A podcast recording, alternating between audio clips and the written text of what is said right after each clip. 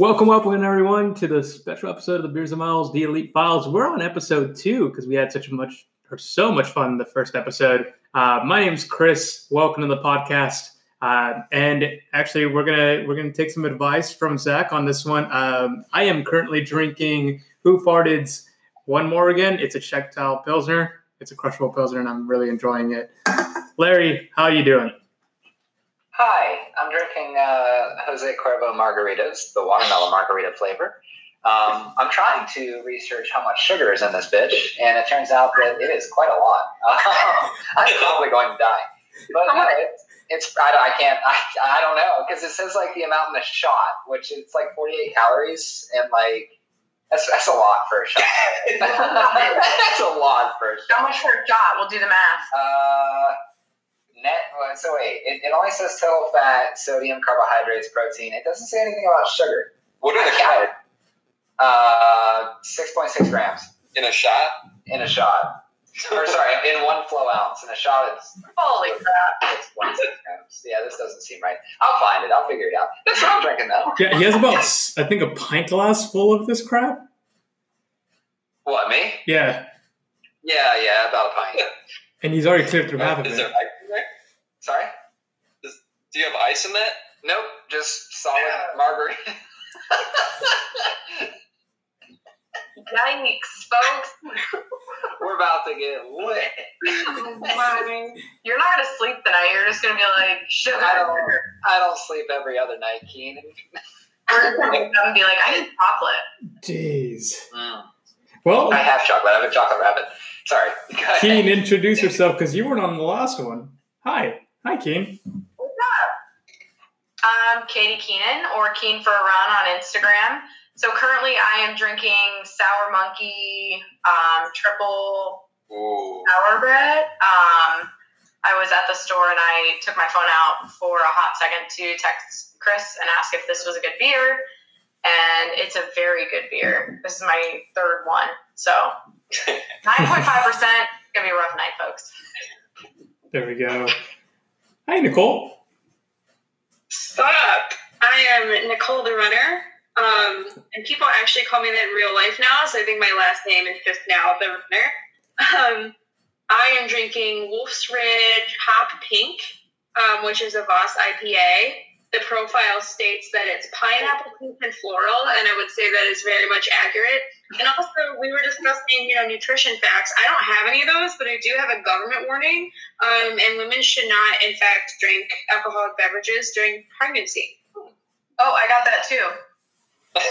Oh, as it turns out, by the way, it's 19 grams of sugar per serving. And you should not drive a car, and it, you may have health problems. Yeah. Well, I already. Yeah, that's uh, part of the course there. Yeah, that's fair. And we're welcoming back Zach. How's it going, sir? I'm good. I'm drinking the Sufferfest FKT. It's for athletes, and it says that our FKT gives you the flavor, quality, and richness you deserve after any good effort. Purpose brewed with added salt and black currant. These select ingredients kick it up a notch, just like you. Learn more about why we sweat for our beer at sufferfestbeer.com. They sponsor a couple uh, ultra runners, so I decided to try it out. But um, I would say it's pretty average. I will not be reaching out for sponsorship. It water? Like a like it's fine. It's just okay. It's it would be great after a run. If you're not just trying to get like immediately drunk, I guess this would be like fine after a run. It's smooth and salty. I'm sorry. Are you saying? I Um, think I'd want to crush all day. are you saying I'm not supposed to get immediately drunk after a run? I feel like that's like you Nothing go run. anymore. Yeah. Before my second run today, I had a a dogfish 90 minute IPA. Like I finished it, and then uh, Meg and I went out the door like five minutes later, so it doesn't matter anymore. That's a classic. That's a classic. Actually, uh, you talked about the weird sponsorships, and I think Keen, you had mentioned weird sponsorships and stuff. Do we want to get in that now, or do we want to talk about that later? Yeah, actually, I, I- I would love to be able to talk about that. Uh, you're involved. You're involved in the professional running scene. Is there any really weird sponsorships that you've seen? Um, some of the ultra runners, like really, I I don't know. I don't want to talk trash about anyone, but just it seems like some of those jerseys have a lot of brands on them, and I don't know if that's like it cool if it's like paying the bills, but like from my my experience, sponsors don't really give you money; they give you all like cool stuff. So like I don't know, I've seen people with like you know, there's obviously Squirrel's Nut Butter out there that sponsors like a lot of cyclists and runners, but then there's also like off-brand versions of that that people are just sponsored by like random, you know, like anti-chafing gels. I'm like, what? Why do you need to get sponsored by that? They cost like three dollars. like a bot of those. So I don't know. If you go to like the top ultras, you'll see people whose jerseys look like like NASCAR jerseys. Mike Wardian's one of them, but I really like that guy. He's he's awesome. His jersey had probably 13 sponsors on it. My buddy Chris Brown actually has, I think he's sponsored. He might be sponsored by Squirrel uh, Nut Butter, and he like cooked a steak with Squirrel's Nut Butter on his Instagram. It's pretty good content. I'm, I'm sorry. What did, what did you say his name was, Chris? Chris Brown? Legitimately, his name is Chris Brown. Notorious uh, girlfriend beater Chris Brown, or we canceled a couple years ago. That's This what I is going to throw out there. Like, is this is a Because if you're still friends with him post uh, that court case, I don't know if we can stay friends. right. it's a Chris with the My cage.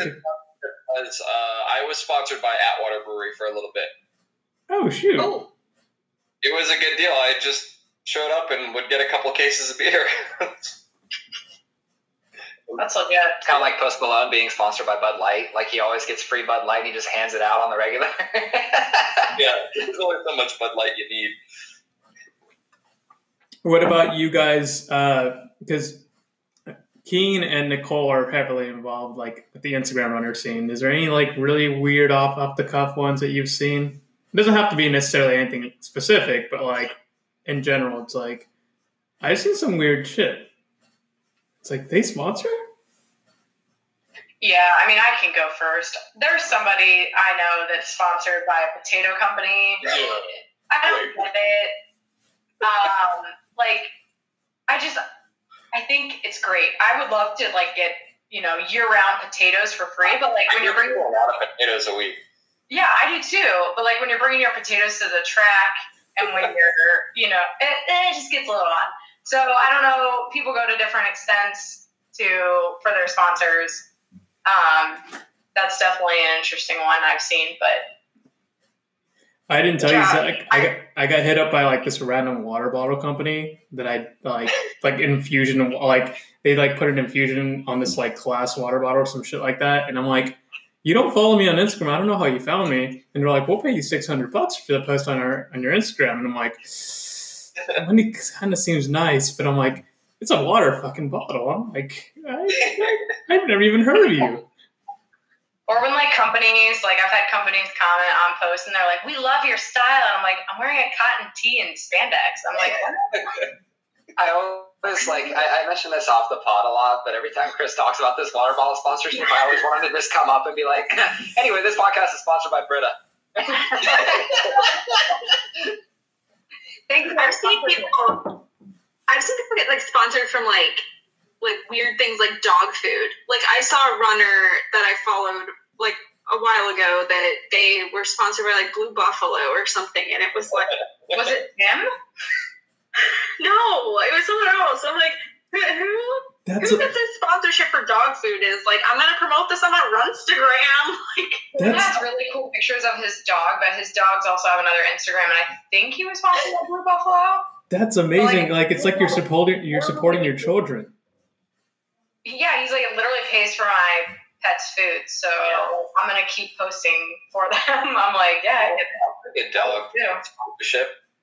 We've got a husky and a foster dog right now, so that'd be nice. Oh, Yeah, that would be nice. How's the foster pup I going? did, I just remembered. I did see this. Like several pros, like pretty good pros, are sponsored by this like pancakes brand. Have any of you seen that? Like a pancake mix like brand. Kodiak Cakes. It might be those. oh my god, running with pancakes is gonna lose it. We gotta tell Ray. what, what's the brand called? Is it? Is, I don't. I don't know. I've seen that on like quite a few like pretty fast like like pro runners. We have, we have a I've never take up a sponsorship just for the sake of having one. I'd only represent a brand like I care about. That's Right. what I meant too. Like we, I mean, we're not. I'm not fast enough for sponsorships, really. But like, if I'm going to apply to be a, a brand ambassador for anything, like it's going to be something I use. yeah. I gotta throw it out there, but like Ray, you need to just get like a little bit faster. Like, just I know that you you said you had a race coming up this Saturday or Sunday or whatever that got canceled. Use that negative energy and just ball out for one sponsorship. It's got to be the Pancakes brand. That's that's your whole thing, dude. We, we have we have a friend that uh, that he literally runs pancakes. What's that, Chris? It's like we have a friend that literally runs for pancakes.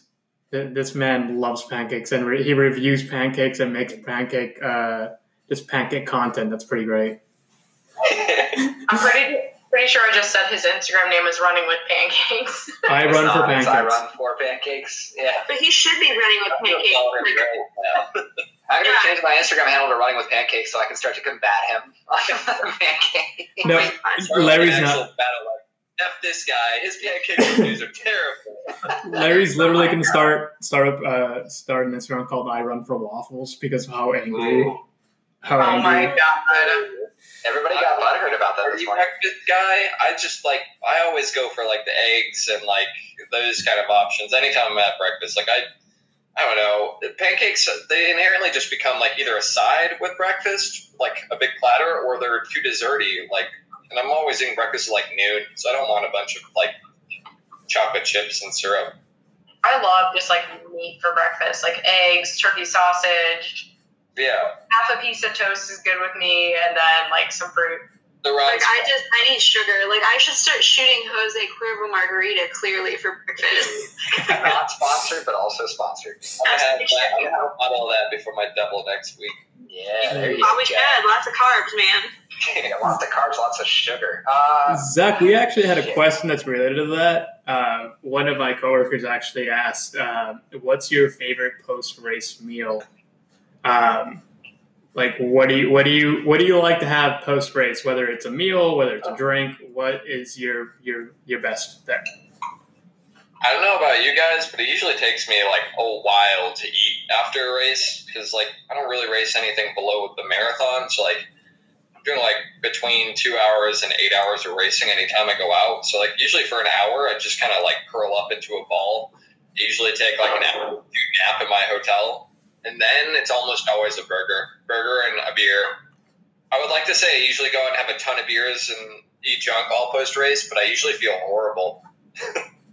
We drank a bunch of Right. beers after after the uh, after the trials. Yeah, even then though, like I think I had like in that whole night five total, and like the whole like span of the day post race, and like that was tough. But my body felt bad. Yeah, I was surprised you actually got out of bed. Yeah, I spent. Chris came over after my race, um, like that night. But I think I spent six hours in bed. Like I had finished the race, limped to the hotel, and I, I did not lift the covers for six hours, like post shower. See, I'm, I'm glad that that's not just me though, because like after the Columbus Marathon, I just like I hung out for a little bit at the Hoof Hearted Brewery with the guys after, and then I was like, I gotta get the hell out of here. I gotta go home. And then the next like eight hours are just a blur. Like, I'm, I'm pretty sure I just stayed in bed all day. Every race I've ever done, I tell my wife like, okay, get ready. Like tonight though, after the race, like we're gonna take a little nap, and then we're going out. She's like, okay, honey. She's like, sure, sure we will. And every time it's like 9 p.m., I'm like, I have to go to sleep. like, I feel like it doesn't matter like what the stat. Like I, I've run a marathon for fun before. I, I went to London and I ran the marathon just completely for fun. I ran like a 340, which is like nowhere near what I could have run. And I was so beat after it. Like I was like oh, this. all in place. Yeah, like I ran, I ran easy. Like I ran easy, and it was like I still feel like crap. I don't want to move, and then you know you just end up in bed, and you're like, this feels great. I take naps after long run for the most part. So yeah.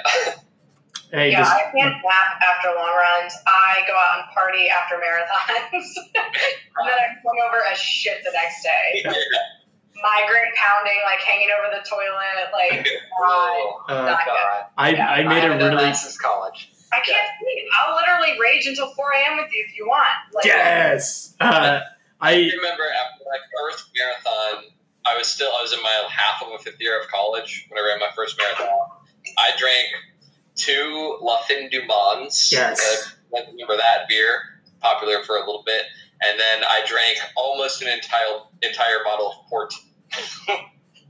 Yeah, Oh my god. so good. So that's a way to celebrate. Well, actually, on on that topic, it's something that I really wanted to dig into with this one was we didn't talk too much about your your transition over to like the longer distances. So did you did you plan on running the marathon? Did you like I, what happened first? Was it the trail running? Was it the Detroit marathon? Which one happened first? We're pretty much uh, back to back. My, I think I had said last time. I remember my parents used to take me to like marathons when I was young because I started running five Ks and ten Ks so long that they started taking me to like the San Antonio Marathon and like the Houston Marathon to run like the five K in the morning um, or like the day before. And then go and watch the marathon start and finish the next day. So that was just something that was like a weird thing we did as a family. So I pretty much knew I was going to run a marathon from like eight years old. I was like, oh yeah, I'm going to be doing these one day. Um, my senior year of college, I ran like okay track. I didn't make it to like even regionals for track. I was student teaching, didn't really get a team. So like I Big Tens was my last race. I didn't didn't qualify for regionals, so just drank a lot of a lot of beer for a couple weeks, and then essentially started training for a marathon and the mountain running champs at the same time. Uh, like from June I think the race is in July, and I finished. It was my first real trail race ever. I think I did my whole life. It's my first trail race, and I got second at the U.S. Mountain Running Championships. Um, and that qualified me to run on the world team in Poland. And that race was like it was like 11 or 12 k just up and down a ski hill in uh, in New Hampshire. So it was pretty cool. I really never run anything like that in my whole life. I was doing my training on hills that were not anywhere near as steep or as long in Michigan. I just had like the benefit of college speed on my side. So I ran that, I think like September 1st. And then I ran my first marathon four weeks after that. Like got back from Poland, got food poisoning on my way back. And then four weeks later ran my first marathon. and they both went pretty well. Um, Wow. yeah, so I kind of just like threw myself headfirst into both worlds. And then like ever since I've tried to just rotate from like, I'll do a marathon cycle. I'll never do like two marathon cycles in a row. I'll like do a marathon cycle and be like, okay, that was fun. Time for a 50 mile. And I'll do a whole cycle for that. Then I'll go back to the marathon or to a 50K. Um, I never want to just be training for marathons or just be training for an ultra. It just gets boring for me doing that. So I like doing as many things like a 10K trail race to a 50K trail race to like a half marathon road race. keeps it a lot more fun. Just like keeps the training varied. So I'm not doing the same thing all year, like every year.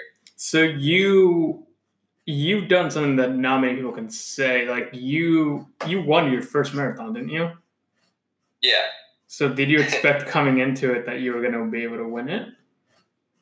Um, this one of my like favorite stories for my wife Meg to tell is I was very very poor going into that race. Like was, I had one extra semester of college that like wasn't under scholarship. Um, I was finishing student teaching and I had just zero money in my bank account.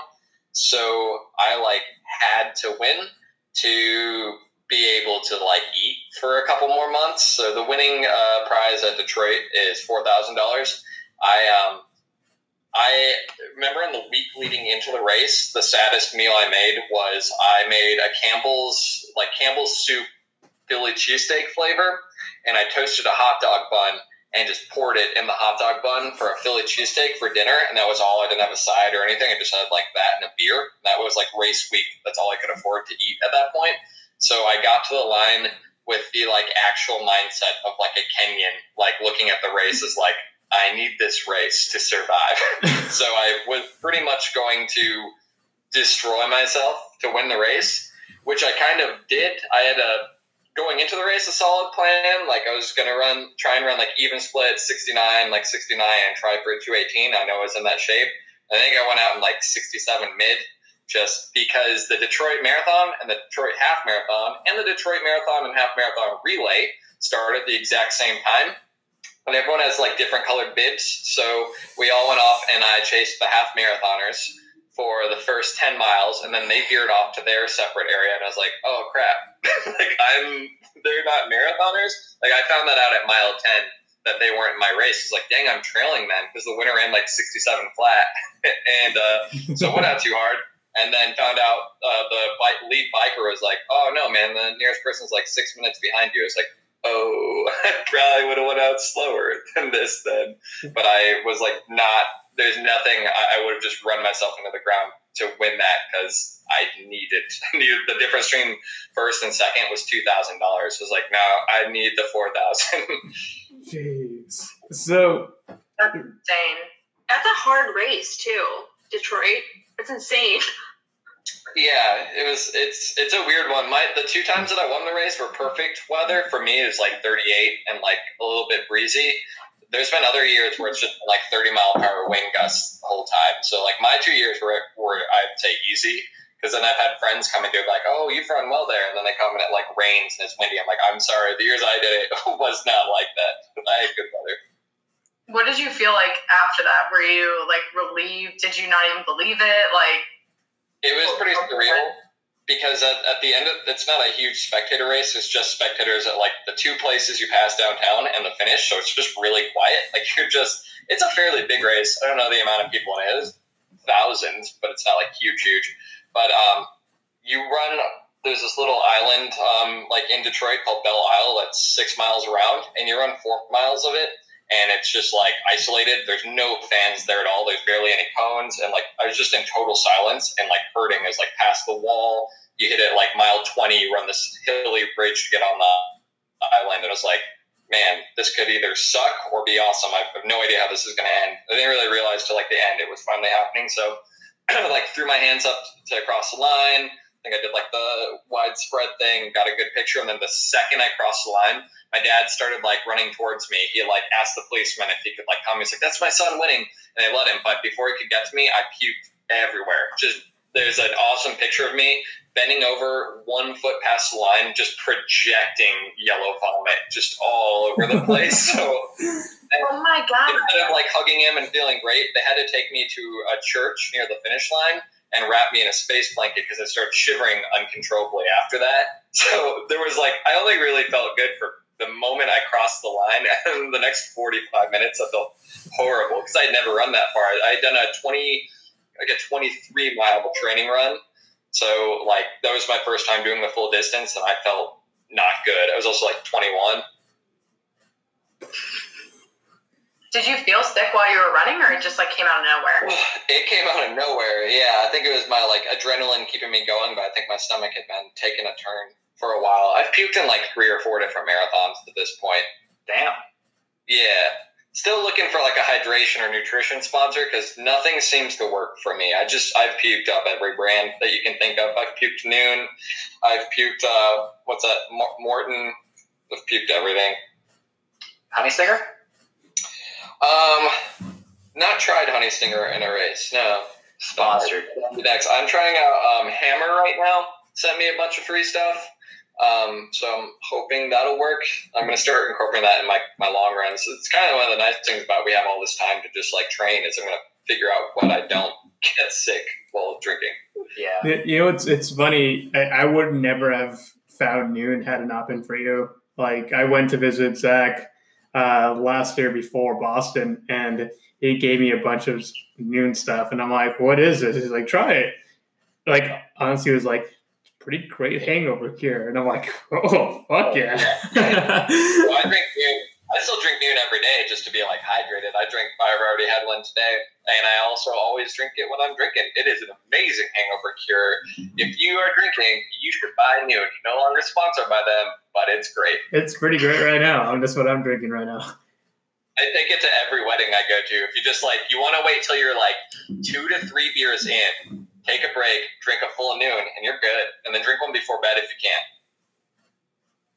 It's it's strangely it's been the like key thing for like St. Patrick's Day for like the last like two Yeah. years.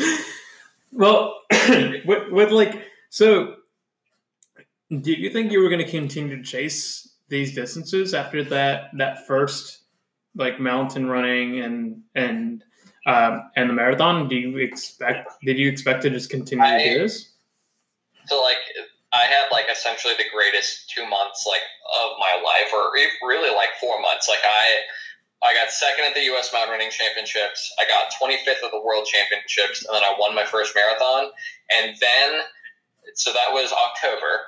I took like a week to just straight up just drink my face off. I had never pre-gamed a football game in my four years of college, and like because we weren't allowed to drink in season, so like this was my kind of fifth year. I graduated in December, drank like a ton, went to my first pre-game, did all this stuff, and I remember very stupidly, I was allowed to still run with the guys on the team, and I went on a run with two teammates who had just found out that day, I think even after practice, that they did not make the NCAA team cut like they were the like eighth and ninth men, or like ninth and tenth men. They weren't even alternates, but they kind of like, like one of them had at least rightly kind of earned that seventh spot, at the very least eighth. I went on a run with them after not running and just drinking for like ten days, and we ran like 11 miles at like 538 pace. They didn't say a word. They just hammered. Like we did like a six minute mile and then we just started doing 520. So I was like, oh, this sucks. And I did that run. I was like, oh, I'm quite tired. I haven't run. I've gained like six pounds in the last five days. And then I went for an easy run the next day and essentially like partially tore my hamstring. Um, just like one mile into an easy three mile run at like 730 pace. And then, so I didn't run for all of November, all of December. I got hired a job in inner city Detroit I was told by like the principal that it was the most progressive school that they cured like they fixed the problem of inner city schools and it was a like utopia and I got there and it was not a utopia. It was a very hard place to work. it was not good. Um, so I was uninjured or I was injured, wasn't able to run like a step. Like I think I went I didn't I wasn't able to run until like mid March and then I still ran Boston that year on like three weeks of running. Um, and I was like crying myself to sleep. I think almost every night of the week because I would just get like cussed at and like stuff thrown at me for like eight hours a day at work. Um, so I went from like having I like I finished Detroit started setting goals. like okay, I'm gonna take top twenty at Boston this year. Like I'm gonna make the world 50 mile team, all this stuff. And then I spent like six months like not having a good time at all. So I, I got to experience like the best running times of my life and the probably absolute worst like uh, running times of my life back to back. Um, and then I think I tried my first 50 mile at the end of that summer and it went well and things started to just kind of click again. So it was a it was a bumpy road to get back for sure. Like I ran 220 in my first marathon and I think I ran 235 at Boston for like my next marathon. That's that's really the duality of this running thing, isn't it? Yeah. It's um, when it's high, it's high. When you're low, you're low. And so that would have been your first USA title, then, right? The 50k. My 50k came. I don't remember when that was. I think that was maybe two years after my first marathon. And like that had come after just like a little a minor injury, like nothing crazy. I ran Detroit. I think it was the next year. Up. The next next year, I ran Detroit and got second after being in the lead with 300 meters to go. I got walked down and lost uh, $2,000 in the span of 20 seconds.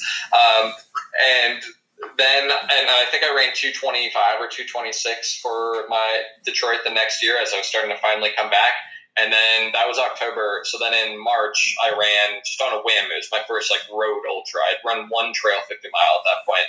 On a whim, I was like, I don't know, I'll try this like road 50k championship. And I ended up averaging a faster pace than my Detroit marathon that October for the 50k in a snowstorm. Like it was snowing and it was awful on this horrible like 5k loop that you did 10 times that had um, a hairpin turn every single loop. Like you would do a two point like eight mile loop and then you would run down a four foot wide path um, to a cone a traffic cone and turn around it and come back to make each loop a 5k and there was ice and snow on that path as well. And i ran yeah i ran 252 for the 50k which i think at the time was like the um, fourth fastest us time ever which was cool. So then I kind of find like, oh, I think I might want to chase the long, fast stuff on the road. That's been kind of one of my like my specialty event. So, so you've now. I mean, that's fourth all fourth all time at that point. It's like at that point. So, was it like okay, this is this is my event now? Kind of.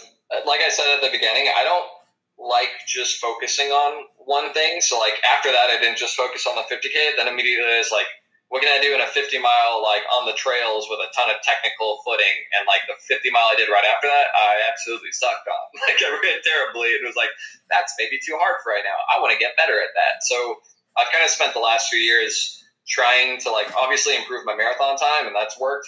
But I keep going back to this like I have not crushed I've crushed one 50 mile trail race but it was on like crushed gravel roads it still had a good amount of climbing Actually, I guess both of my 50, I've done two really good 50 mile races, but neither of them were technical, which is why I still have been trying these like technical 50 mile races and for the most part getting my butt kicked. But like, I want to get good at them because it's something I'm not good at yet. So that, that's like what brings me to some of those like longer things is it's just the idea of like, oh, I suck at this right now. Like, I wonder if I can get good at it. I might not be able to, like living where I live, like I have no technical trails at all. Like in some of the training for these, I just ran off trail and just like through the woods next to the trails to try and practice.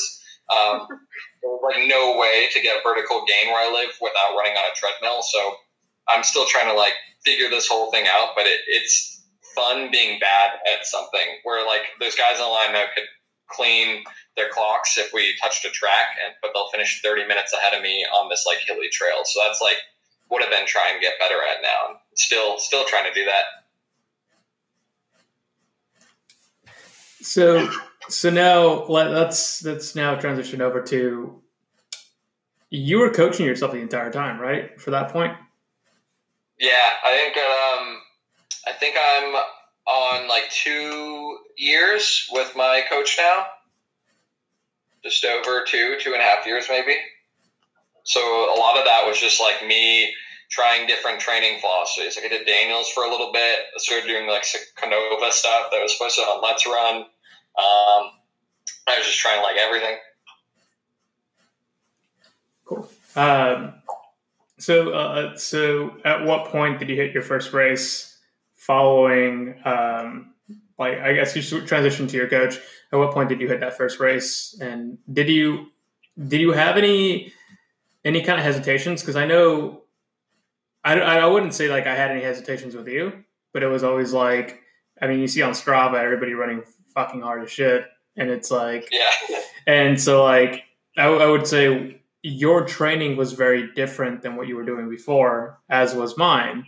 Yeah was what was the transition to being to having a coach yeah, I mean, like I think you and I were very similar, and like I was like jokingly and like truly nicknamed like the workout king in college. Like I would crush guys who had five KPRs twenty seconds faster than me, and like every workout, like I could just slaughter a workout. I'd set my mile PRs from a workout, my 800 PRs from a workout. Like I can really put an effort out there, and I just kind of always like thought that like that was you were supposed to show that you were the best in the workout and like put full effort into it. I never learned moderation. Um, and then like I, I, get this coach who's like, no, you shouldn't be dead like in workouts. There are a few like there is a you know there's a time to just like really try it out. And there's a few big workouts. Like I had Chris do a really hard workout several weeks ago, but like those should be kind of few and far between. Um, so yeah, it was weird at first to be doing things. Was like, oh, this isn't that hard. Like I did stuff like this my senior year of high school but then I remembered like my senior year of high school is when I was kind of at my best, and those are the things that worked for me, not just like dying in every single workout or really overdoing the mileage. Um, and I, I got a lot more relaxed. And yeah, pretty much just about every race I've done under him has been really great. It's funny you bring up like you see people doing like way too much on Strava. Like there's like some Michigan groups I've joined recently that are putting out like challenges each week for different segments, and they have leaderboards and like I'm, I, just, I scrolled through a couple guys today because I didn't make the top five for last week's like weekly mileage on this just like local Michigan um, like Strava challenge thing. Guy ran 78 miles last week, which like to me sounds like a pretty good amount of miles, but like I didn't make top five. I looked at these guys who both ran 100 miles last week, and like their five KPRs are in the upper 15s. I'm like, why are you running 105 miles a week? Like that's so much. That's way too much that's the t- kind of mileage you run. If like you're a professional marathoner, like if you're running 1550, you're probably exhausted from running 105 miles a week. Run 80, you'll run like 1450 at least. like you're exhausted. That's why you're not running faster. And they do a lot of their mileage like 630. So I was just scrolling through. It's like a lot of people live to impress people on Strava. But like if you look at my Strava right now, like I think my average for my 78 miles last week was probably like 653 maybe something in the 650s. It wasn't crazy. I did a run yesterday at 738 pace. Like, like my Strava won't impress until you see me do a long run workout that's like 20 miles at 540. You're like, oh, he's in shape. I would say that's been the Casual most 650 pace. Sorry, guys. well, that's been the most interesting thing is like is being able to put aside, and I think joining any kind of run clubs in your local area. I think that's a tough thing because like you have a lot of people that are that have some kind of talent. They they maybe ran in college for a little bit too, and it's like that four mile, five mile run is them like dick swinging, and it's like you got to Yeah. just like put it aside, and then like your straw. Like I think the one thing that I, I realized working with you was like I have to put my I have to put my ego aside and say I'm gonna like the two days a week that I'm working out are gonna be those two days a week where like it's to be good for me, but it's also like I understand that it like for a lot of people that are working really really hard for for their marathon like their marathon pace, and it's like yeah, mine mine might not be like like I've run harder workouts in in grad school. Like I, I pulled up my old grad school logs from Tumblr, and I was like, oh my god, like I'm opening up a, a workout in 438, and I'm like, this is stupid. And and like there's nothing there's never going to be anything like that again for any kind of workouts that i do. And it's like just putting that ego aside and saying this is the long-term benefit of anything that we do. I, I look back at some of my old college stuff because I kept a log of that on like the old uh, like FloTrack uh, training log. And two days before the Penn Relays, my coach had me do 32 by 400. Like oh. for- before a 3K steeple, I did 32 400. I don't know why. I averaged sub 70. I got oh. third in the race. I probably could have won. I only lost by five seconds. so I feel uh, like there's like a fine balance between actually working out for your own benefit and like working out just to, like Chris said, dick swing. yeah, yeah. I feel like finding that balance is really hard. Like I feel like even listening to people who are like collegiate athletes like you or Chris, it's like you you just hear about these workouts. It's like, yeah, like I opened in a 438 mile. It's like, okay. But yeah, I mean, even as an amateur, like I kind of feel that. Um, when do you think that it really started to click? Do you think it was like hiring the coach that was like, okay, yeah, I should really, I should really figure this out? I've always been super competitive and just willing to do like what it takes to get better. But I think I like run myself down like I was just trying different training programs and just trying everything, like overtraining, undertraining, and just really had no like. It's it's really hard when you put it all on yourself, and then when I put it like on him to help me get better, it was just so much easier. I didn't have to think about all that other stuff, and like all of his athletes are really good, so it's like it's working. Like whatever he's doing, I might as well put my trust in that. And then ultimately, it wasn't that much different from some of the training I'd done myself. It was just a little bit more relaxed. The mileage was lower, and he just was like, "You need to slow down." Like I would propose, I'd be like, "I did 10 miles at 620 pace today." Like, why'd you do that? Like, oh, I felt really good. It's like you you have to slow down. And still, he does that now. Like I think last week I went out for uh, an easy 12 mile run. It was supposed to be easy, and it said on the log it wasn't moderate. It just said easy 12. I think I ran like 618 and it wasn't easy. Like I actually, I was running like some 558s, uh, like mile four and five, and I put in my log like, yeah, I was on under six for a couple miles because I was just, I just got rolling, and then the last three miles I felt really exhausted, so I started jogging. And they said like, that's dumb. Don't, don't do that. I told you run easy. If you're getting exhausted on an easy run, you're not. You're defeating the whole purpose. So like, it's it's good to have someone to like be that person who's like, hey, I'm glad you felt fit, but you need to slow down just like as a reminder. Because in college, a lot of college is just this unchecked, like, look at all these 20 year olds who are like really aggressive and competitive, and like you put all of these state champions into like one corral and you don't observe them. They're just, yeah, they're just gonna measure themselves against each other like every day. Whereas like now I'm like, oh, if I run too hard, I'm going to be injured for three months and I won't be able to run at all. So it, it's nice like having someone tell me like, hey, you're going too fast actually, which is something like I didn't hear for probably like a six year span from like freshman year of college till two years after. I never heard you're going too fast. I would be yelled at for like going too slow. Hey, Chris, does that sound familiar? So what would you say is too slow? Um, these days, I don't really have a too slow. I had to slow my wife down both yesterday and today because she was running faster than I wanted to run. Like today, she was two stepping me at one point. we are running like we ran five miles at seven twenty eight pace, and like that was faster than I wanted to go because she we took yesterday easy like 732 pace and like to, she's pretty fit. She she runs like five to eight miles a day and like she can run 17s and like she was running like 710 pace on the second mile of our run. And like i was i actually told her i said hey can we slow down? I was like please slow down. I don't want to run this pace today. Um, but in college i would never i don't know if i ran any miles above 710 ever. Like in four years i don't think i ever ran anything slower than 710 yeah. and we were, we were like yelled at if we ran slower than seven minutes. My marathon PR is a 733, and I'm training for a 720, and I run like 10 minute pace.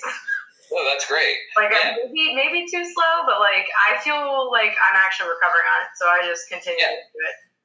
I think like was I so I, in the last one I said how much time I add. So like I usually I usually am 6:30 to 6:50 on like a normal just like 10 mile run and my marathon pace is five, it's five fifteen.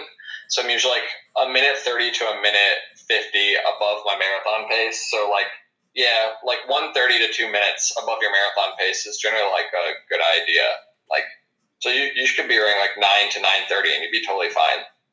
Do you do like easy and recovery though? Because I think Nicole, you had said that you guys talked about like there's easy and recovery. So like my tens are like my recovery, and like easies I'm in like eight thirty to nine. So yeah, that was actually today. I did both an easy and a recovery. So I did a double. I ran ten and five today. This morning I ran ten at six fifty five, and for my second run I did five at seven twenty eight or whatever it was. So I'd say my recovery is usually a six mile run or less. Yeah, and I mean that's that's typically what I what I do for you too, and I do for what I tell Logan and also uh, Katie. It's like those are it, it's those those days like there's a point for that. It's not your you're not doing ten miles. You're not there's not anything like kind of building your aerobic capacity. It's like it's just to shake that out, and it's like there's no there's no pace work involved. Just like just get out there, shake those legs out, and get on to the next day. I don't know. That's what I heard. I like to run slow, Zach. Like I think I'm like a trail runner at heart, but I think this is like uh, yeah. my whole philosophy on the recovery run slash like the double. Like if you ever do a second run in a day, and I don't know if there's any science to this at all, but to me, a double the only purpose is if you have the time, like these days with quarantine, if you have the time to do a double, that's great.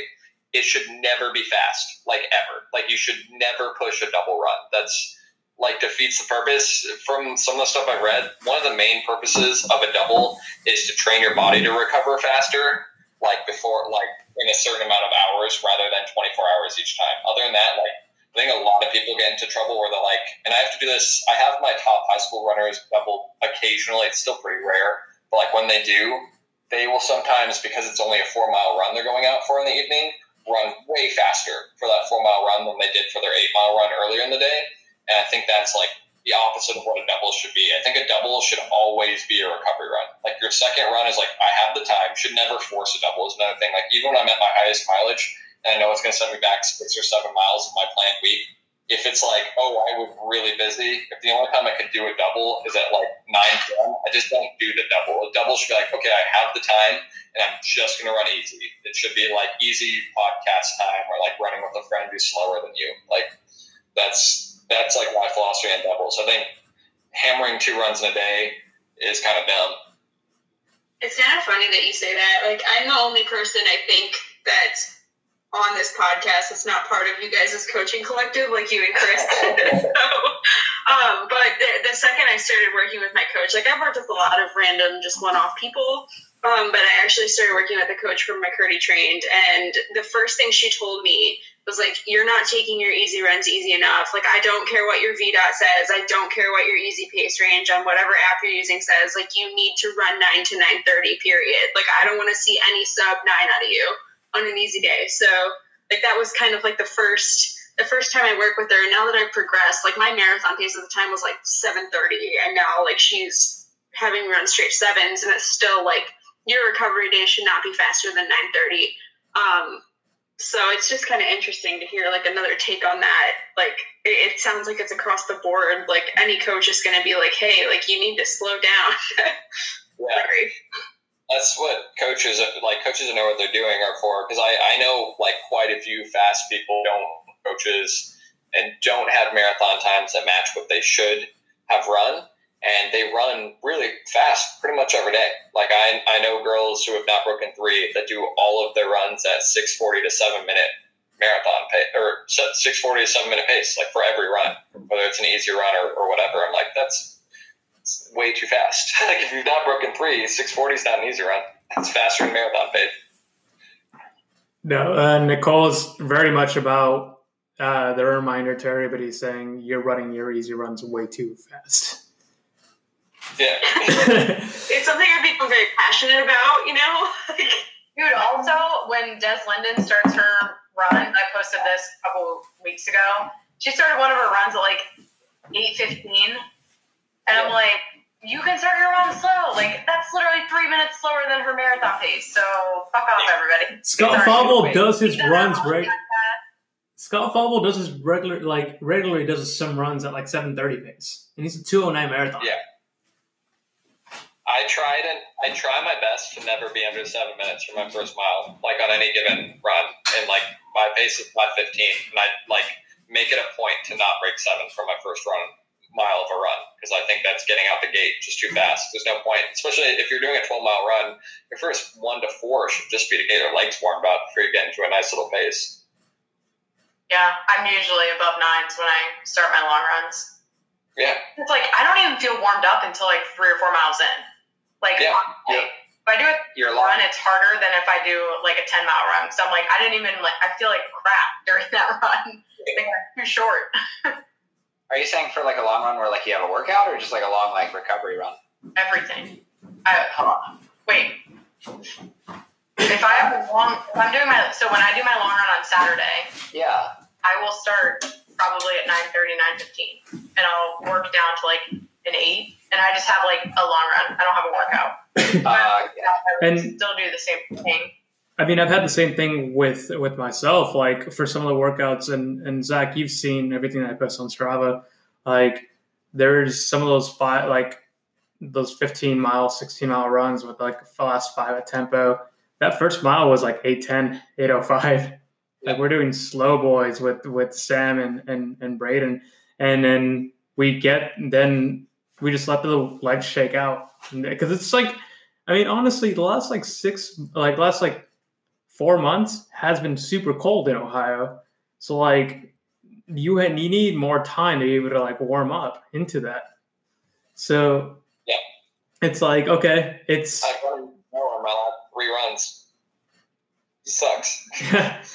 It, it's it's like 20 30 degrees. Like you need more time to warm up. And like you don't need to necessarily be on pace right away. And it's been scary too because it's been like, fuck, I my first mile was eight ten, and it's like I my ten my ninth mile is still like seven ten, and I have five miles at five thirty pace that I have to come up with.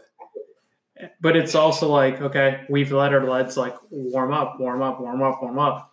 It's like okay, we're we're ready to go. I learned those two okay. lessons my senior year of uh, college of not paying attention to the warm up, like how you feel, because there's one run.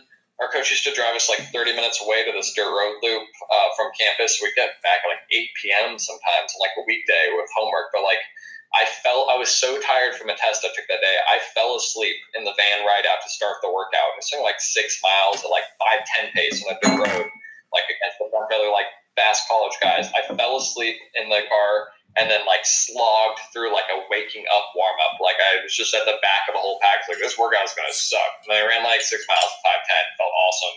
So I've just learned that like warm ups don't matter. Like warm ups are just warm up to wake yourself up. Your workout's a whole different. You're activate a whole system. So like, don't ever put stock into like, oh shoot, like I'm about to have to drop pace. Can I do it? It's like, well, you won't really know until you ratchet up the pace. Like maybe you'll feel awful, but you don't really know. And that's a, just like it's like doing a whole different run. When Yeah. You finally ratchet up the pace. My coach always said it's like with, with repeats was like, go ahead, Nikki. Go ahead. Sorry, I was gonna say I was telling Chris that because I had like a one of my first workouts I did with you, Chris, was the minute on at the top of every mile, and Nicole and I did our warm up together at like I don't know eight thirties, and I was like, "There's no way I'm about to drop like a minute and feel good. Like I don't feel good in this." And then during the rest of the miles, like after I did my minute on, like I was like, I can't slow down. Like I feel like I'm, I just want to keep flying. like you just like you get turned like you know it just like feels a lot better. But I don't know. I Once you like start that doing that- workout. I've done that for a 20 mile run before. It's like one of my favorite workouts. You just like get to start a mile fast and then Yeah. just go for a bit. It's so fun. And Yeah, because then you feel like you're like slugging the last. Yeah.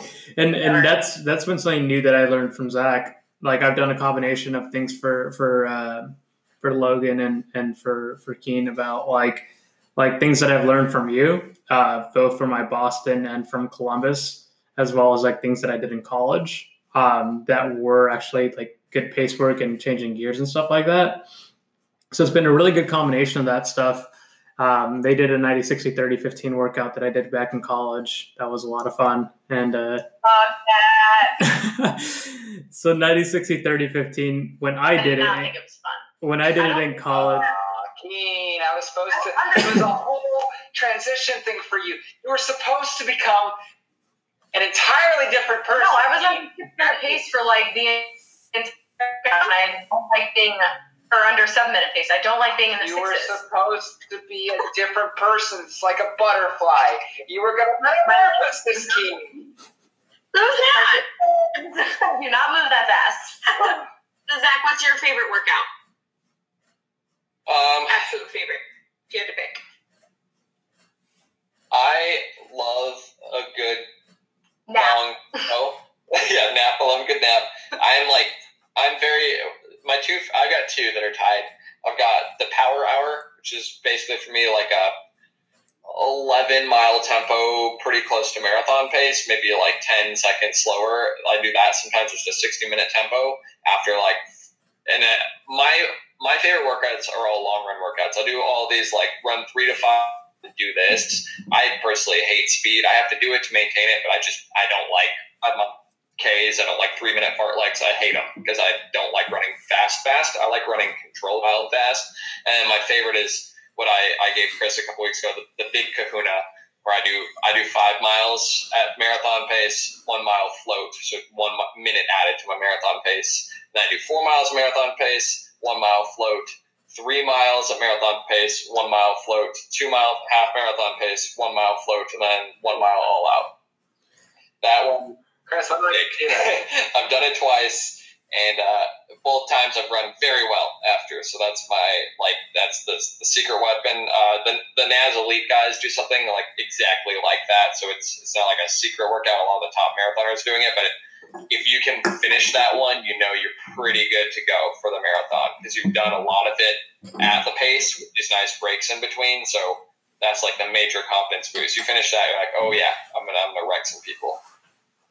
All right, so after we're done with this taper, Chris, throw me the big gun. no, I would, usually I, give I, people either starting at the four mile or the three mile. The starting with the five is, is pretty tough. yeah, he gave, Yeah. he originally we were going to do the four mile one. Uh, but since Boston was canceled, we moved to doing the three, the uh, the five mile one.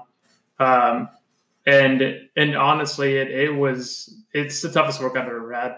Like I can even look at it's harder than anything I've done in college. Um, and considering it was like probably 60, 70 degrees when I ran it in no water, I was like, I really want to do it again. Like I really want to do it again. And, I, and it's more, it's, it's funny. It's more about that last mile. That last mile pissed me off. I'm like the fact that I didn't I wanted to break five in the last mile. Like and it was like I'm going uphill and I'm like, this is not this is not gonna happen. And I started blacking out by the time that like two mile mark hit and I'm like, oh, like I I'm starting to see that tunnel vision that you told me about about a week ago. The, the last time I did it, I went full tunnel vision for the whole last mile. I was seeing stars and, and purple and Yeah. like I was gonna pass out. when Kurt told us that he was done drinking after I don't know what was it one or one maybe one beer on Friday because you had this workout, like I knew it was serious. He's like, guys, I'm done drinking. I'm going to bed. I'll talk to you tomorrow.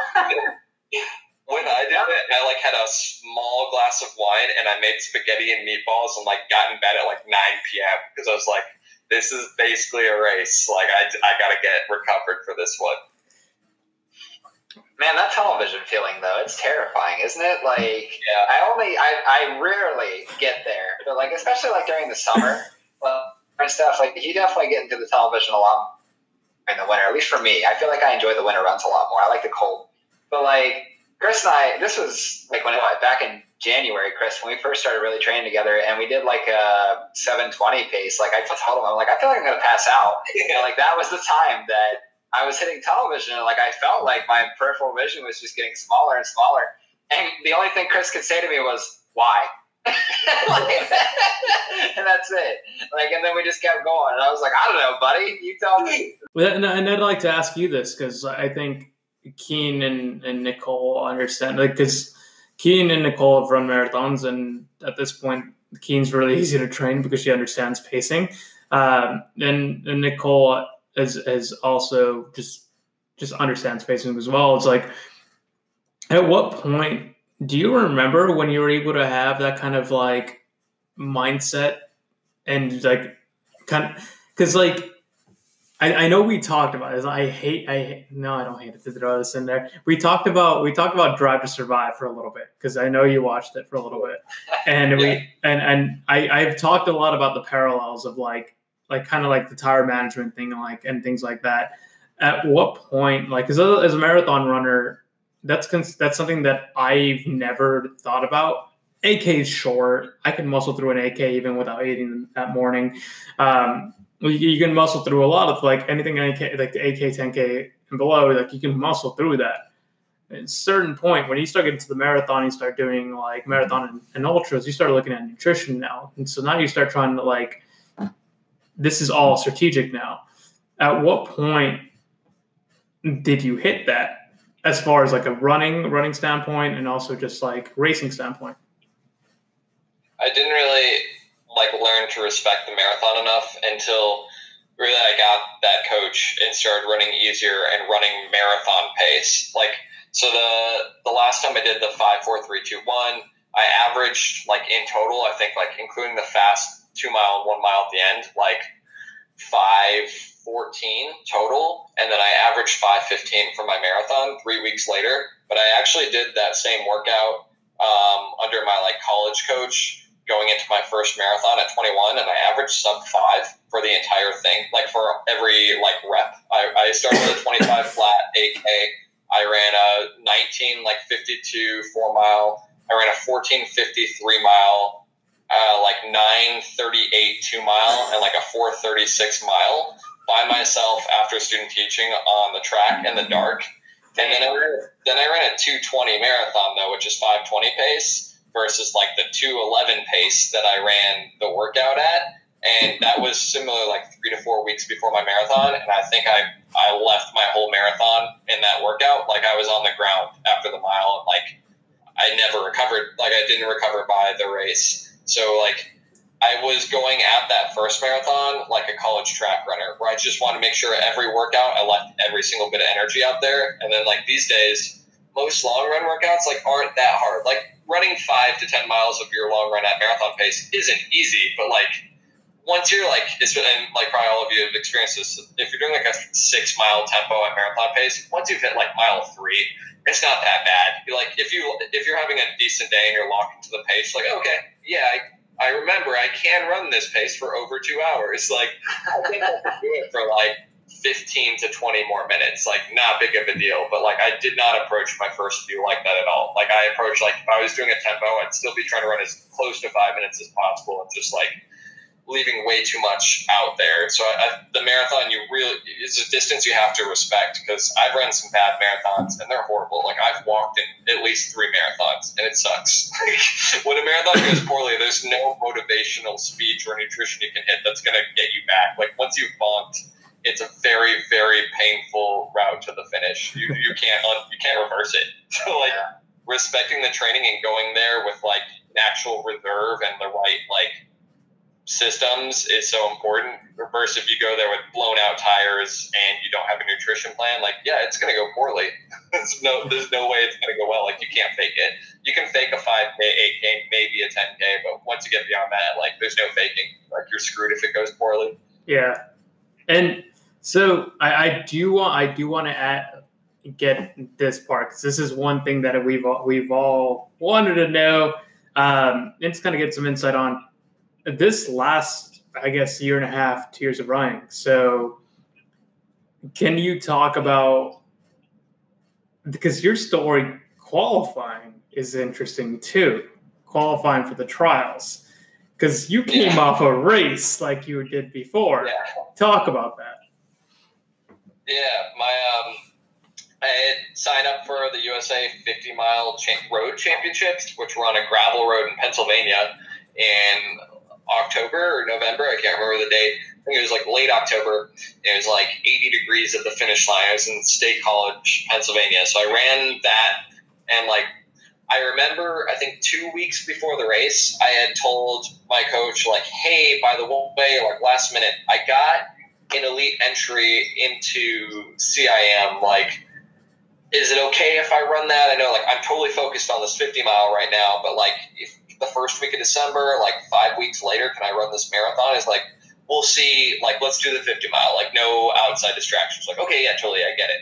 And I remember doing two weeks out because it was 50 mile training. I wasn't doing like crazy fast workouts. I remember I did five mile a five mile tempo, and it, there wasn't really a prescribed pace because you know we're just trying to like make sure we have some speed for the 50 mile, but you don't need to do anything crazy. And I averaged like 523 pace and it felt impossibly hard. And I was like, okay, lol, in like seven weeks, I'm going to try and run like 26 at 517 pace. That's not going to go well. So I ran the 50 mile. It went really well. It was pretty hilly, a hot day, but I managed to win it. Like half the field dropped out because it was really hot, like just aggressively hot. It was horrible. Um, I tried to drop at mile 47. I was like getting delusional. And the last three miles are downhill. And my parents were like, no, it, it's a three mile downhill to the finish. Just keep going. I was like, okay. And so I ran that. And then like the next week, I was like, yeah, I think I want to try this marathon. I took, I think I ran like maybe six miles in the week after the race. Like I ran twice, but no, I'm too heavy, too sore. And then I think I did, in reality, three weeks of working out for this marathon. And like on the third week, I did that five, four, three, two, one. It was like, oh, yeah, I guess I could probably run this like actually OTQ. I think when I put in my log is like I, I put my splits down for that I said I'm going to run a fucking Olympic trials time. And then my coach was like, okay, I you're going to. I did not expect this. And then, uh, but going into the Olympic trials a week and a half before, I um, got a sinus infection, which is always fun. My final tune-up race was just two by two miles at marathon pace, which would be really easy, seven days out from a marathon. And I could not do two miles at the pace, and I shut it down like after the second mile of the workout, running like 5:22. I was like, oh, oh no, and like all I was doing was just coughing and blowing my nose. So I ran like a 25 mile week going into the marathon the day before, I ran with some friends and felt like bad. I didn't want them to think they were going to get sick like the night before the race because like I was blowing snot rockets on our three mile jog, and then like miraculously, I woke up on marathon morning, and for the first time in ten days, like my nostrils were clear. Like I woke up hundred percent better, like not taking medicine that day. And I was like, oh, well, we'll see where this goes. I guess I'll just try and run at pace as long as I can. And then, like, in the race, like every single mile felt awesome. Like I never, I think my pace range for all 26 miles was fastest mile 513 and slowest mile was like 517 for 20 miles. So I just like found 515 and it felt awesome. So it's another one like I and I tell uh, people too like if you bomb your last workout, it, it doesn't matter. I literally couldn't finish a four mile workout like seven days before I ran an OTQ. So it doesn't matter. Like the work's been done and it doesn't go away. You might just take some weird ways to, to get to that PR, but yeah, that's that's also comes just like from my experience of training over the years. Is like don't freak out about any one particular awesome workout or bad workout because over it's the accumulation of miles and workouts. It's not one good workout or one bad workout you had. But yeah, I probably wouldn't recommend taking a full 50 mile training cycle to a marathon. Like, I think I might have maybe lucked out on that one. I wouldn't. I don't think I'll do that next time around. Rather just do a full marathon cycle. So. Yeah, that is a different story than most people have, and I think there's a lot of things there that like people resonate with, and and really like like I, that's what I tell to Logan uh, a lot, and I've actually fuck, I've called you Logan, not Larry, the entire pod. Uh, yeah, you weird. have. I mean, yeah. I mean, did I upset you? Are we no, okay? No, so uh, no, that's what, that's one thing that really focused on is like it's it's really tapering those those peaks, those peaks and, and those peaks yeah. and lows because like it's it's that grind. It is it's it's long term effect. Like that one workout, yeah, you're super excited about it, and it's like, but it has to be something that's it's consistent. We're looking forward. Okay, that happened. Awesome. Let's go to the next step. Let's go to the next step. Then it's great to be really excited about your workouts, but it's also like this this sport hurts. sport. Yeah. Uh, and I, I, I always I always tell people like workouts are about gaining fitness and not proving fitness. Like you go in thinking I'm gonna get fit. Like if you miss a couple of splits during a workout, it's like it's not the end of the world. But like you're gonna take that into a race no matter what. Like Well, I think we've talked about this on another podcast too. Like we're when you're doing these workouts and these paces, you're trying to get your body familiar with how you're moving. Like as dumb as it sounds, like for me, it's like the way my ponytail moves, or like the way the fat jiggles on my legs and the way my feet hit and like the way my arms are moving like when i'm like running like a six minute pace like my arms are moving like literally way more full motion versus when i'm like doing recovery my arms are really tight. So it's like you start to realize those things that your body's doing and just how you get connected with that pace. That's personally like how i feel about it. And like when chris tells me to run half marathon pace or marathon pace, I'm really like tuning in and focusing to how my body feels, how it probably looks, and all of that. That's what the uh, that's actually what the Kenyans do. They're like famous for they don't talk on most of their runs or workouts, and like some of them have been interviewed saying like they don't like even talking on their easy runs because they like to be like in tune with their body and listening to how it's like responding to their run. Keen, I feel like we have a very different style of like training and warming up and stuff because like the way that I get into it compared to the way what? Because I'm lazy. no, no, it's not a lazy thing. I just feel like we just have a very different like way about it. Because like for example, when Chris and I like when Chris tells me that I have like a long run and like it's like a workout long run, right? Like let's say for example like the five or eight k time trial that we did uh, a little while ago. Like to get geared up for that, I uh well, I guess I didn't listen to my AirPods during that because I feel like I was more serious about that run than like I usually am. But like for most of my runs, like, like 30 seconds slower than your race pace, that would never, ever, ever, ever, ever happen for me. Sorry. and walking that cool down, if I had just like killed my race, like no way. oh yeah, yeah. Uh, so yeah, like the seven miles after I finished the 8K time trial, like I was just like in a really good mood, and I decided to just like have a ball of a time with it. And like like typically like with my runs, like uh, today for example, which I, I didn't finish that run. I'm having some foot issues still. Um, but like I ran at, and Chris and I have been talking about this, like just kind of like you said, working the peaks down, like uh, working out like 8:30 pace, for example, and like that being like my baseline. So instead of doing like eight minute pace, whenever I'm doing a warm up, going to 8:30, so that way I'm a little bit more in tune with it, and then working my way down. And like that's something that's like new to me. But like I, I just feel like I don't really like like I know what my body does when I run fast. I know what it does when I run slow. So like I just let it do its thing. Whereas I feel like you listen more, and like that's cool. Like don't get me wrong, that's completely like your thing. But I don't. I mean, I the first probably four years of my running career, I was all always injured. I was going to doctors, like it was my hip, and then it was my hamstring, and then it was my foot, and I was just so annoyed. And so I started slowing down, and I started taking two days off a week.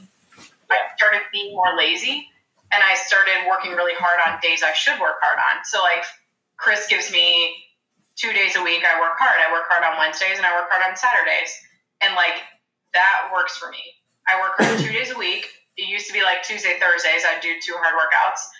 And I take it really easy the rest of the days because I'm not trying to impress anybody. I'm not trying to do anything crazy. I'm just trying to get miles in, honestly.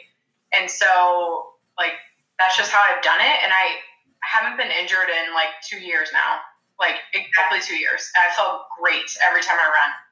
To be honest, Wednesday, Saturday, everything else, literally, I have no don't care at all what the pace is. Wednesday yeah. and Saturday, I care. Tuesday, I love Fridays. Fridays are my like generally my lowest mileage run. I could not care less what my paces. Fridays just like the miles get in. Yeah. And, you're not doing it for Strava. What are you doing it for? you know, it, it's the the fun. This week, I only have one fast run. Like this is my down week, and I felt like this workout was so easy. Like I was so intimidated by it, and I was texting Nicole before, and going too fast, and I'd have to slow down, and then I'd slow down too much. I'm like, fuck, I missed, I missed my pace because I slowed down too much because I was like going like 20 seconds faster. But I don't know. It's just like I'm doing a thing right now, actually. That so the last few training cycles I've done, I've had to rush a little bit because I've like gotten a little greedy with like the races I've done, like back to back to back, like high pressure races. So one of the things I just discussed with my coach is sometimes I, I still have the tendency to maybe start the workout too fast or have to make a correction or like I am just a couple seconds too fast. So what I'm working on, particularly with fartleks right now, just because I was so used to in college, like just like kind of hammering from like first rep I'm not. I'm trying my best outside of keeping track of like how much time I've left in the rep. I'm just starting with one minute reps right now. I'm not paying attention to pace until like the last maybe two to three. So yesterday I did 12 by one minute on, one minute off, and like in full shape, like in the middle of a training cycle, I'd probably be doing like all of my one minute ons, like 440 to 450 pace for all 12. And like yesterday, the few times I glanced to see how much, how many seconds I had left. First of all, I did it while listening to a philosophy podcast and, and like carrying an iPhone. And I was running like 540s for my first six to seven reps. And like, because like, oh, I'm, I'm going to run whatever feels natural as a pickup. And like, if it's slow, that means my legs are tired and I shouldn't be hammering anyway. And then my last three, I think it was like 450 for my last three, but I spent only the last three at that. So I'm right now trying to do just like whatever I'm, I'm pretty much just going to do fartleks for like four weeks right now. Just like whatever my legs feel is a natural like fast pace for a pickup is what I'm going to do. Since I have all this free time to to build my fitness way back up, it's kind of nice. Like I have no pressure right now. I don't need to be fit in ten weeks even for anything. Like I just want to get back to like like what you were saying, like kind of a natural like pay attention to when I'm running fast. How does my body feel? How is my form? Rather than like, oh shoot, like look at this watch like every 20 seconds. And somebody actually asked about that. Go ahead. I was gonna say today I felt like I was I felt like I kept looking at my watch to stay in a certain pace, but then I felt like I was going slow. And I probably should have been going a little bit faster, but I also didn't want to wear myself out by the end. So it's kind of like trying to pace myself long term because I had 15 of them. But I don't know. It's a good perspective to like start a little bit slower and then like finish a little bit faster. I mean, honestly, it, it's it's it's one minute. Um, you're not doing a mile or two mile repeats where it's like, oh, I didn't hit that exact mile. Like, like it's it's yeah. it's short enough where like you do take some time to get adjusted to pace because you are you are going from like probably a minute, minute and a half slower. So like it does take some time to be able to adjust to that. And so it's all by feel. Like I'd rather would have like, and it's for myself too. It's like I'd rather go slower, like slower in that first parts, and then just get it in, start start ha- start hammering, do feeling good than just going out super hard in that first one and just like gasping for breath over the second half. Because at that point, you just ruined the workout at that point. Uh, I think that last one was like a 6:30 though, Chris. You'd be super proud of me. There we go. Actually, one of the things you learn in the post collegiate world is like in, in college, like especially if you're with a fast group of guys, like from rep one, you're showing your coach how fit you are and who you're better than. And so like you don't go into workouts thinking that you're gonna warm up and crush last one. You go in like, oh shoot, like that was like that's not super productive. Um, and like obviously the top guys in the country, they're crushing their teams. They never have to deal to beat them on the snap. Like they're probably always leading. It doesn't matter. But like for the mid pack people, it's all about proving yourself and earning that like travel trip or whatever. And like that's really hard to unlearn. So I think like a lot of people are so scared to like run sub maximal pace at the start of a workout. Like they're just like, I don't know, but like I want to run this pace that I know I can run. Like, well, yeah, but your first few, just like make sure you don't strain a muscle and like you warm up. and, and bring up a, uh, a good question. Um, though Zach, you mentioned earlier that you were like running and holding an iPhone. And we had this conversation a little while ago on the podcast about like people's running gear. And Yeah. like Chris, being the Neanderthal that he is, holds two goos in his hand and also runs with an iPod shuffle or whatever. Like, what do you what do you run with with gear? Like for the Olympic trials, did you run with like uh, music? Like, what did you? you can't. Uh, for for um, my races, I like silence. Like I've actually considered it for some of these 50 milers because like there are some 50 miles, especially the 100 milers, that will like wear a shuffle and just listen to stuff because it's a long time. Yeah. Uh, no, for my marathon and 50k, I like just like being in, in the zone because the adrenaline takes care of that. But um, I think it was like and I got upset because like I really like I like him as a writer. Malcolm Gladwell, big runner too, who like tweeted something earlier this year that was really tone deaf, saying something along the lines of like if you listen to music when you run, like you're not a real runner, like you can't moment. Like I was like, okay, Malcolm Gladwell, like well that's stupid because I listen to music all the time when I run, especially Yeah. these days because I, I haven't run with anyone and that wasn't my wife in like three weeks at this point. So like Yeah. I love podcasts when I run. I love music. I think that's. I don't mind holding my iPhone. I try not to do it every day because like I can feel that my form gets a little off and like my Uh-huh. arm gets heavy. But like other than that, like I I run with my iPhone probably fifty to sixty percent of my runs every week, and I would definitely run with an iPod Shuffle if I still had one of those. It's pretty annoying carrying an iPhone. like Yeah, yeah. I got three mine. players aren't a thing anymore. Like I really would love an iPad iPod Shuffle to be honest. Um, Well, uh, Nicole and I run with like I think it's Nicole, right? That run with like the flip belts, and uh, Yeah. uh, I don't know, like that was the kind of conversation that we had because like Chris hates the belt thing, and like so does Keen, but like Nicole and I are kind of in, in sync on that. So like like the flip belt, for example, have you tried running with a belt before, or like I've been my best Boston Marathon. I wore the little um, like Nathan, like really small pocket belt. Yeah, Oh. and I really people were doing that because I didn't feel like carrying gels or tucking them into my waistband. yeah, Figured that they stopped making like a lot of shorts with the zipper. I don't. I love all of the shorts for the early 2000s had zippers on them, and now like it's so rare to find that stupid. Um, yeah, that's a whole separate conversation. So yeah, I've run several like prestigious marathons with a little like belt, just like I tuck around to the back and I put two to three gels in there because I'd rather do that than like I don't like holding them. Did you hear that, podcast listeners? Even Zach wears a belt. Even Zach knows. I wear a vet. I- I That's wear a not not bra off. That's why. Okay. I just shove everything in my bra. Well, so You know what? Some people won't accept your bra money. All right. it's actually so for a hot marathon, it's really fucking nasty. I won't lie. I, I, Or But I also like. I feel like if you have like, sorry for the men that are sitting on this hangout call, but if you have like a pretty decent sized boobs, like it just chafes. Like, Are you saying I don't have decent sized boobs, Nicole? I have no boobs, so I'm not even gonna go there. Potatoes. my chest bends inward. There's like belly on the stomach. Well, Sorry. I just threw the fucking potatoes thing in there. Jeez. you guys, you guys, can I tell you I was missing for like half the pot? I wasn't missing. I was just out of frame. Yeah, Keen, that's very unprofessional of you. there's no video pod. We're good. I went, like, I went and heated up the potatoes, and because they were supposed to be part of my dinner, and they just took forever to cook. Is this your sponsor plug? What? Is this your plug for your sponsor? So I was texting Nicole because I really wanted to come into the frame and be like, "Hey guys, just want to give a shout out to our sponsor." What's potatoes? It's a vegetable that gives you great carbs to run fast. Yeah, And- I feel like you gotta be sponsored by a specific type of potato. Like you gotta come in and be like, this is sponsored by uh, Oh, Yeah. I could not stop laughing for 10 minutes because I thought I was so funny. like, I was texting Nicole, I was like, I'm sorry, I can't come back. I'm like, I feel like I'm high. I can't stop laughing. I'm sorry. When you saw my roommate come in and pour like whiskey, he was like, What the fuck are you doing? I was like, I can't stop laughing. I don't know what's going on. Do you guys ever do that when you text the group chat? Like you'll say something that you think is like super fucking funny, and then you'll just sit there and like giggle to yourself and be like, I can't wait till they read that. Yes, and usually I get a reaction from Larry that's like, uh, uh, okay. That's not true. Usually I'm like LMAO Yeah. Nicole or like something like that. But like, no, I always like I'll text something. So like, I don't remember what the fuck we were talking about. Um, ah shit, now I lost it. There we go.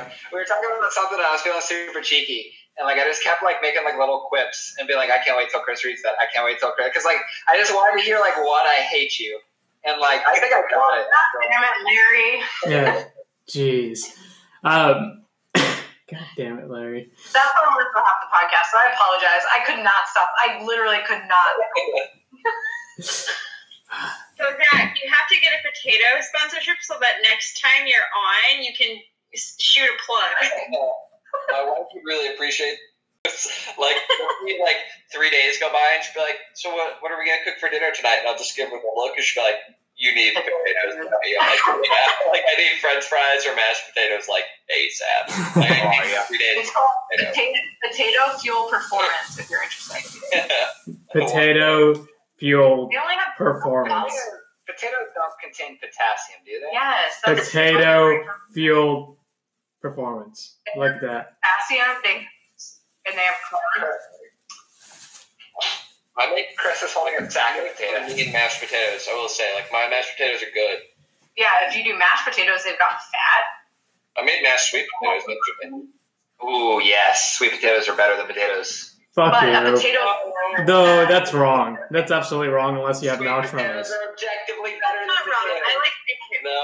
Larry, I'll send you this. It's all the facts about potatoes. No, Alright. no, you're you're absolutely wrong. Unless you actually have marshmallows in your sweet potatoes, they're objectively not better than, Get than the mashed potatoes.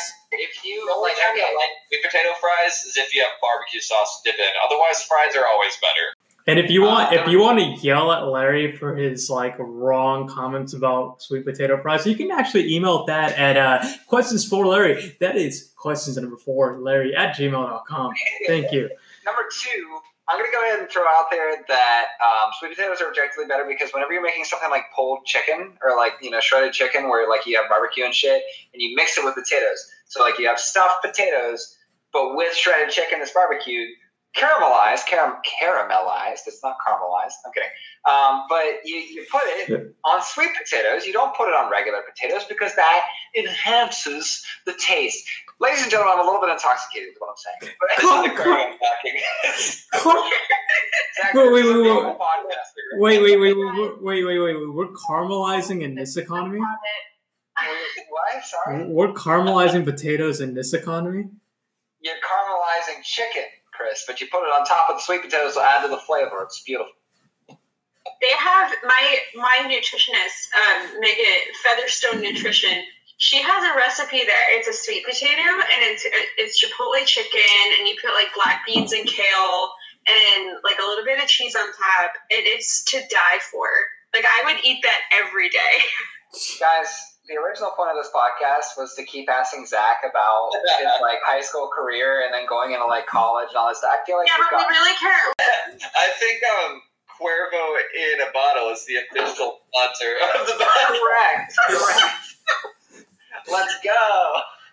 Dad, you I should love- have been on every Beers and Miles podcast. I do love that in the middle of Zach's sentence, I just started pouring Cuervo and I realized how loud it was, so I had to mute Well, myself. I like lost it.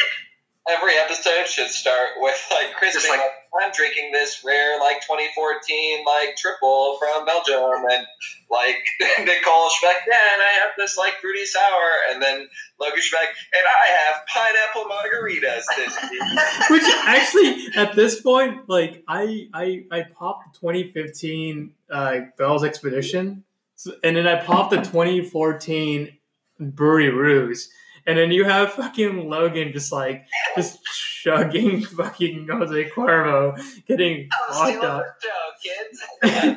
um, Oh, yeah. no, it, it's you know what? Honestly, when I thought about it as it went on, I think we've had a lot of podcasts that have asked you about like the trials and everything like that, and I, I really enjoyed being able to talk to you about just honestly just general running and like the ins and out of just like I guess the duality of just like being like being at your highs and being at your lows. Um, and I, I'd love to just really quick, really quick answers. And Larry, this is the same thing we did for the drunk podcast. It's going to be 30 seconds, 30 second 30 answers, 30 second quick answers for everybody, real quick. And we'd love to get it just from people that have been asking questions. Um, and and so I'm just going to shoot out shoot out some really quick questions for you uh, before we let you go. Um, what would be a quick best advice for preventing and de- I guess preventing and dealing with pain and injuries? Uh, shut it down when you first feel something for two to three days minimum. Awesome. And then what? Oh, we got we got a. This might be a little bit longer. What was your worst race ever, and how did you bounce back? Uh, my worst race ever was my sophomore year of high school. I ran this muddy, muddy cross country race for like the first race of the season, and I ran like two minutes off my PR, got like tenth place, and I was ranked first in the race. And uh, my mom left like immediately after. She just like shook her head and left, and I was like, "All right, I've never forgotten that." I rebounded by just racing not in the mud. That's brutal. oh, jeez. Um, I five feet. Mud doesn't work for me. what does your running schedule look like when you're not training for a specific race or event? Um, it's a lot more just kind of base mileage and, and just moderation. Nothing crazy. Best tips, and this will be a little bit longer. What best tips for get for getting back to running after a brief hiatus? Whether it's injury Uh, or no hi- no injury and then no injury. Coming back from injury, it's making sure that you set small, attainable goals.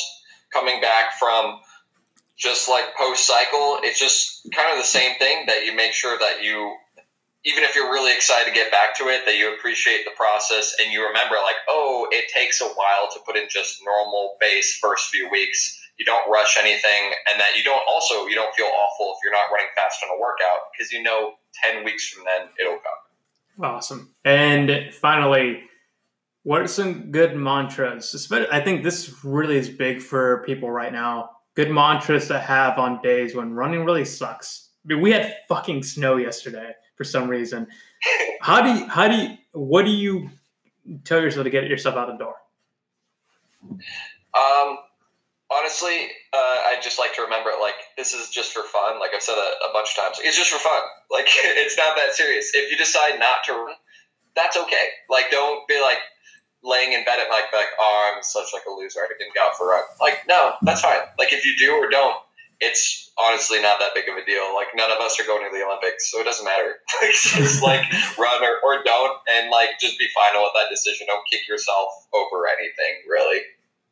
Oh, I, I've been reading much like philosophy the last two weeks for this grad class I'm in. I've started reading a lot of Nietzsche, and basically he believed that there is no point to life, and that even if there was, humans are too dumb to figure it out. However, your whole point of life should be creating your own point in your life and not worrying about a grand scheme of something bigger. So, like, I kind of subscribe to that now. I'm like, oh, there is no answer. It's just like whatever answer you make for yourself. I like that. That's Yeah. how I'm going to subscribe to life from now on. Yeah. tell, tell people you're a Nietzsche nihilist. And they're like, okay, buddy. we've had Larry consistently say it's like it's not about how many people I've meeting. It's like how friends we learn along the way, or friends we meet along. The friends you've made along the way. That's it. That's all. That's all that matters. Even like I had somebody at work email me the other day, and I was like, "Well, it turns out I failed, but it's it's just the friends you made along the way." It, every last sentence of every uh, episode of the first three seasons of Pokemon just live by those mantras. Yes. We're walking into the sunset, and like Brock has just said a joke, and the sun is shining. Whatever the narrator says, that's those are life lessons. Yo, real talk though, I rewatched Pokemon the first movie the other day, and like Brock, the first thing whenever they watch or they're like they go up and they realize like Nurse Joy has been missing for I don't know how many weeks, and the first thing Brock says is she's cute. So like this woman could be dead, and like Brock is like, oh yeah, I'd hit that. Like come on, Brock. Remember, this is anything before 2010. We just assume is problematic. well, well, I've had a lot. I've had a great time, uh, and I think we should let you go back to to your normal life for a little bit. Um, thank you so much for being on this. I think redemption. We couldn't finish it last night. So long. well, we we appreciate we appreciate you being on this. Um, and honestly, like I, I'd love to have you with like after this is all over, just love to have you come out to Columbus and just like shoot the shit with us for a little bit. Once I Hazel come up, I'd love it. I miss people. well, Zach, if you ever actually want to meet me in person sometime, because I feel like after this podcast, I feel like you don't want to be in a room with any of us. But I want to go to a margarita bar in Columbus. yes, yes. I live right around the corner from a Mexican restaurant. We go to my house. there is a bottle I waiting for any any Michigan gear at all. I'll just be like, yeah, go Buckeyes. I saw somebody the other day that had the balls to wear a Michigan hat and a hoodie Yeah. in public the other day. And I uh-huh. was like, "What are you doing?" You're in Columbus, dude. well, Some well, people just like to watch the world burn. True. All True. right, I hate people that wear like Trump shirts to the grocery store. They're just trying to piss people off. Like, Um, no one cares. well, well, Zach, where can we find? Where can they follow you as far as like social media wise? Yeah. Um, I think my tweets are funny sometimes. Sometimes they're not. You could decide that. it's at Mr. O Runs. Um, and then on Instagram, what's the running one? Um, at Zach Ornelis. Yeah, don't follow my student account. Mr. O Runs, my Instagram's my student account. You don't want to be there unless you want to know what your homework is.